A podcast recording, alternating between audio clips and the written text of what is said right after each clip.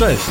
Michał z tej strony Auto. Kolejny, czwarty odcinek Po prostu gadam, czyli podcastu, w którym, i tu niespodzianka, po prostu gadam.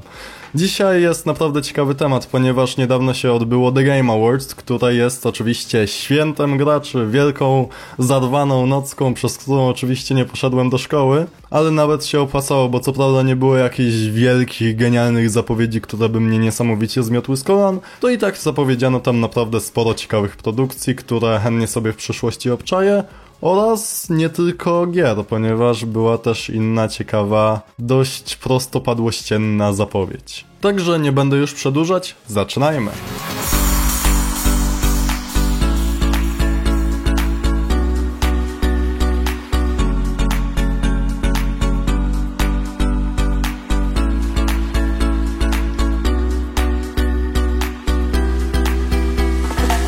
Show wystartował z koncertem, ponieważ ważnym elementem The Game Awards oprócz nagród i zapowiedzi jest również muzyka i była to wykonana piosenka Churches z Death Stranding, która w tym wykonaniu, które tam było połączone z orkiestrą The Game Awards, było naprawdę świetne i bardzo, bardzo bym się cieszył, gdyby takie wykonanie zostało udostępnione gdzieś na Spotify'u do zwyczajnego słuchania, bo tak po prostu ta piosenka jest spoko, ale nie porywa mnie jakoś szczególnie, natomiast w tym orkiestrowym wykonaniu naprawdę bardzo mi ona przypadła do gustu, także cieszyłbym się, gdyby była opcja posłuchania tego poza streamem z The Game Awards. I będę tutaj pomijał część nagród, które mnie nie interesują jakoś bardzo, natomiast pierwsza nagroda z nominacjami, które jakkolwiek kojarzę, to było Best Narrative, w którym wygrało Disco Elysium. Nie mam w sumie tutaj nic do dodania.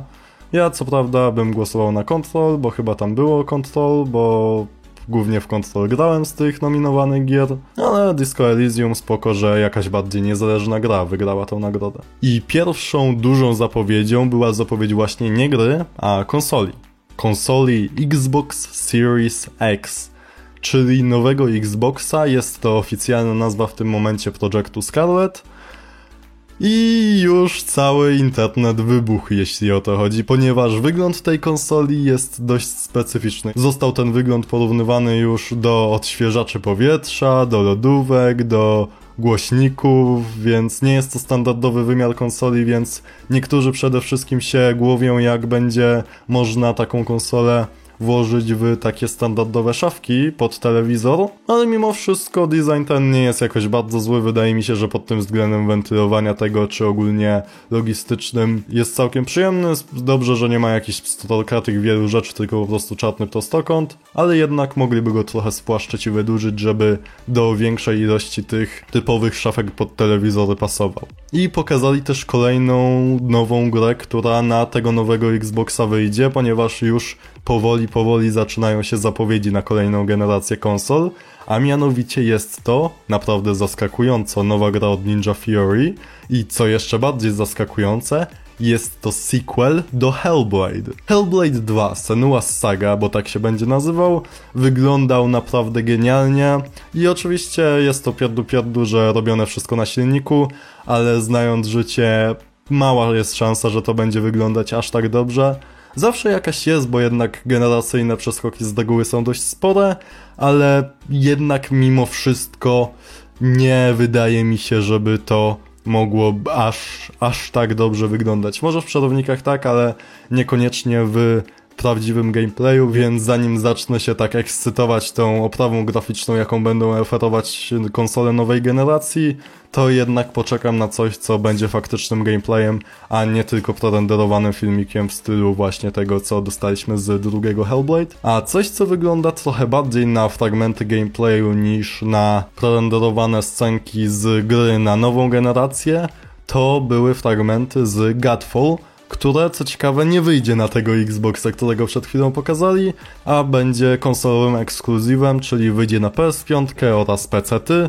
Ma być to jakiś tam looter, shooter, slasher, FPP, koopowy, bardziej looter, slasher niż shooter, ale ma być pierwszoosobowy, koopowy, nowy IP od Gearboxa, więc w sumie wydaje to Gearboxa, robię to jakieś inne studio, więc nie są to typowo programiści, którzy zrobili Borderlands, ale i tak wygląda na coś, co może być ciekawe i spoko, że już powoli kreuje się całkiem sensowny line-up na start nowej generacji pod koniec przyszłego roku.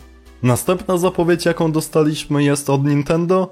I ogólnie jestem do, dość zawiedziony naprawdę małą obecnością Nintendo na tym evencie. Co prawda Reggie się pojawił do rozdania późniejszej nagrody za tak zwaną Fresh Indie Game, ale mimo wszystko ogólnie zapowiedzi na Switcha było dość mało, a jedną z tych zapowiedzi jest Bravely Default 2, czyli nowa gra od twórców Octopath Travelera, która z tego co Jason Schreier pisał na swoim Twitterze jest tak naprawdę trzecią częścią serii, więc oczywiście jak to zwykle bywa numeracja jest powalona.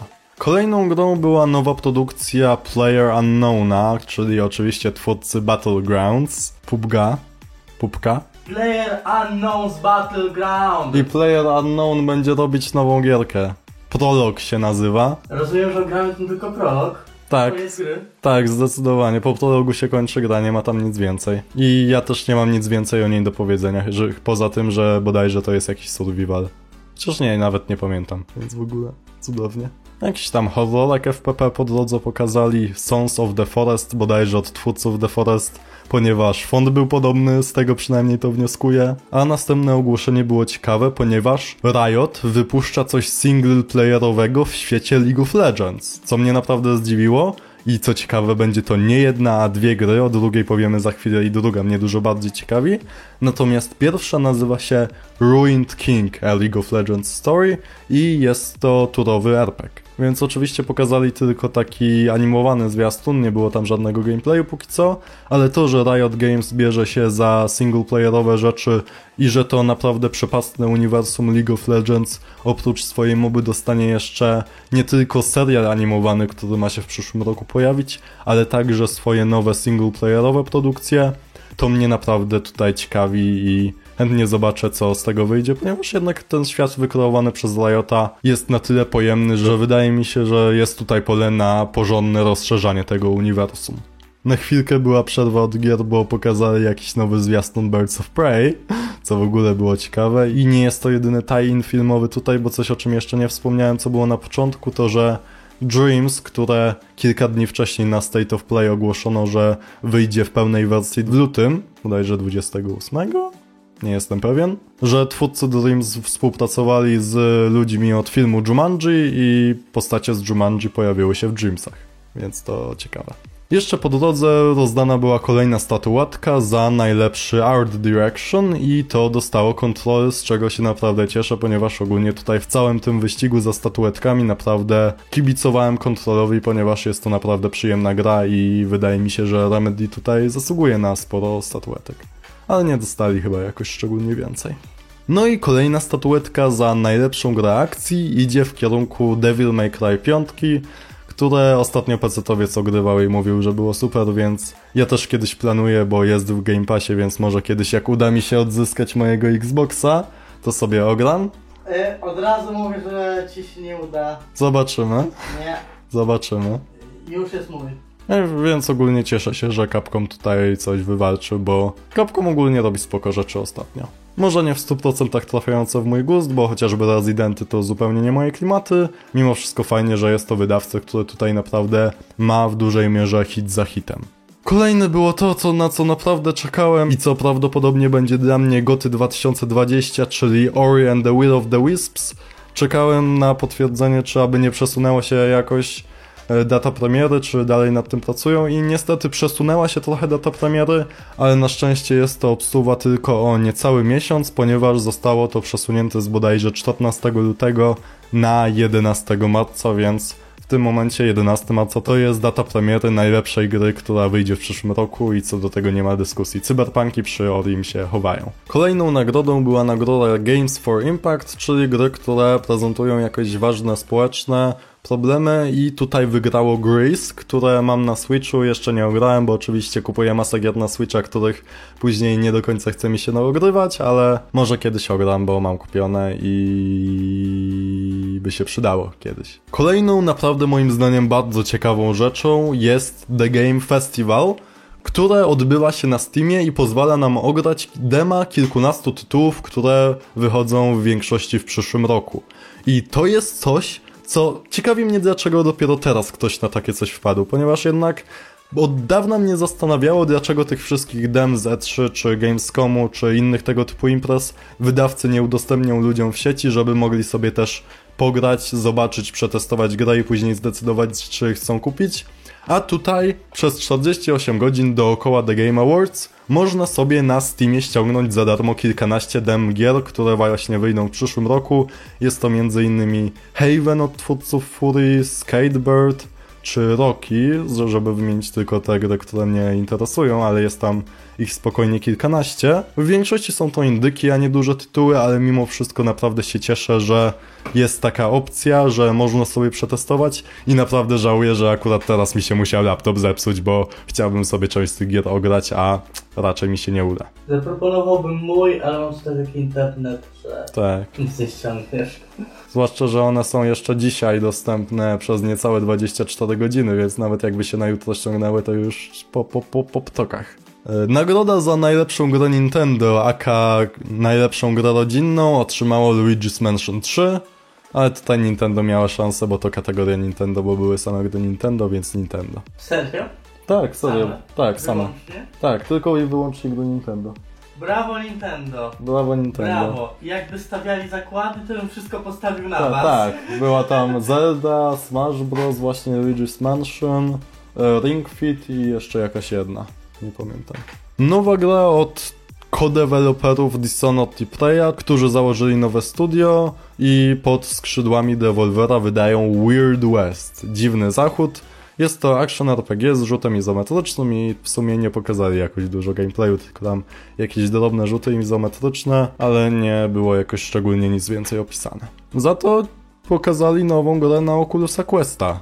Path of the Warrior, o którym też nie mam nic zapisane i nawet nie pamiętam co to było, ale zawsze nowe gry na VR to propsuje. Pokazali teasowany już wcześniej na State of Play fragment Ghost of Tsushima, który wygląda genialnie, wygląda na coś, co będzie wyciskało ostatnie soki z PS4. Obok The Last of Us czy Cyberpunka wygląda na to, że będzie jednym z tych flagowych tytułów końcówki generacji, które już wycisną wszystko, co można z aktualnych konsol i ma się ukazać w lato 2020. Kilka niezbyt mnie interesujących, ale nawet spoko wyglądających zapowiedzi, czyli Gears Tactics będzie 28 kwietnia. Zostało pokazane Naraka Blade Point, czyli jakiś online melee combat z Chin ze świetnym poruszaniem się oraz kolejny generyczny, online'owy taktyczny shooter, czyli 9 to 5. A kolejnym punktem był koncert Green Day'a, który wydawał się na początku z tyłka zrobiony kompletnie, ale było to powiązane z grami w taki sposób, że Green Day to nowe DLC do Beat Sabera. Co ty na to? Ja na to, że już to wyczytałem Mhm. i I... ktoś tu się spoci. Ktoś tu się spoci. Tylko muszę to kupić najpierw. Kolejny tytuł wygląda na kolejny jakiś tam generyczny online'owe coś. Nazywa się New World, ale co mnie zaciekawiło, jest ono tworzone przez Amazon Games. Myślałem, że to tworzenie gier przez Amazona to już zostało zarzucone i nic z tego nie będzie, ale okazuje się, że jednak Amazon coś gierkowego robi. No i później została ogłoszona ta druga gra z League of Legends, z uniwersum League of Legends singleplayerowa, która mnie dużo bardziej jara, ponieważ ma to być action platformer z wykorzystaniem podróży w czasie. Podobno ma w dużej mierze stawiać na opowiadaną historię, ma być mocno cinematic, więc na takie trochę bardziej wysokobudżetowe, stawiające na cinematiki platformery, to jest coś, co naprawdę propsuje i fajnie, że Riot tutaj w tym temacie też działa. The Wolf Among Us 2. Muszę jeszcze ograć pierwszego The Wolf Among Us, który podobno jest jedną z lepszych gier Telltale, a dwójkę, która jest robiona przez jakieś Ghost Studio na zasadzie coś tam z Telltale się rozpadało, teraz znowu jest, nie wiadomo co z tym będzie, dlatego naprawdę wszystkiego można się spodziewać po tym Wolf Among Us 2. Nie wiadomo, czy w ogóle z tego coś wyjdzie, a jeśli wyjdzie, to nie wiadomo jaka będzie tego jakość. Kolejną nagrodą było Best Game Direction i tutaj w sumie bez zaskoczeń wygrało Death Stranding, ponieważ oczywiście Kojima musiał coś wygrać, więc wygrał e, Best Game Direction. Wcześniej jeszcze było rozdawane, czego sobie nie zapisałem w notatkach, nagroda za najlepszego aktora w grze i tam chyba też właśnie był Matt Mikkelsen z Death Stranding też był, więc Ja co prawda oczywiście głosowałem na Matthew Poretę z Control, który naprawdę świetny był w roli doktorka i miał fajną piosenkę, ale wiadomo, że jednak większość osób będzie głosowało na Death Stranding, ponieważ jest to jedna z najbardziej skoncentrowanych na cinematikach z gier, które wyszły w tym roku. Od 19 grudnia na Epiku, na Epic Games Store będzie 12 dni darmowych gier, czyli codziennie inna darmowa gra rozdawana na Epic. Games Store. Więc super.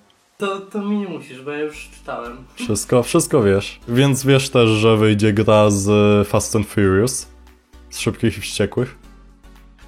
Dobra, nie wszystko. W każdym razie ma być Fast and Furious Crossroads, w którym będzie jakby cała familia, będzie Vin Diesel. Właśnie nawet Vin Diesel dawał nagrodę za grę roku, więc tutaj naprawdę ciekawie zakończyli. Gra co prawda nie wygląda jakoś super, ale robi ją Slightly Mad Studios, które niedawno chyba zostało wykupione przez Codemasters, czyli w sumie dawniej to był ich główny konkurent, a tymczasem zostali wykupieni, ale gra co prawda graficznie nie wygląda jakoś super, te modele postaci nie wyglądają przecudownie, ale robią to naprawdę specjaliści od ścigałek, więc liczę na to, że będzie się chociaż dobrze jeździło, fajne akcje tutaj będą oskryptowane i ogólnie zachowa to ten klimat serii Fast and Furious.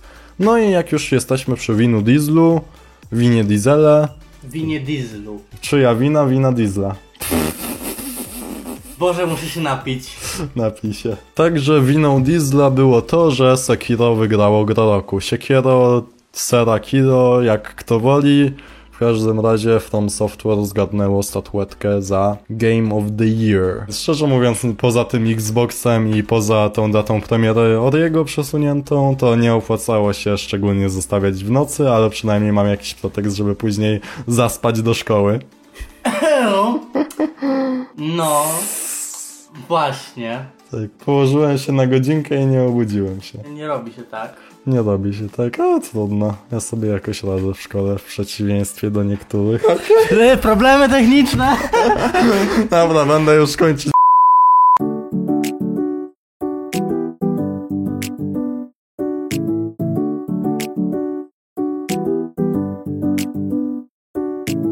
Dobra, będę już kończyć. Dzisiaj było dziko, bo nie nagrywałem u siebie. W ogóle laptop mi się zepsuł i będę teraz, nie wiem czy to dzisiaj zmontuję. Zobaczymy co będzie, czy, czy wszystko wyjdzie, czy nie wybuchnie ten podcast. Jak wybuchnie to trudno. Liczę na to, że jakoś to przeżyliście, że faktycznie ten podcast się pojawił i że nie wybuchły wam uszy. Także trzymajcie się, do następnego. Na razie, pa. A. No cześć!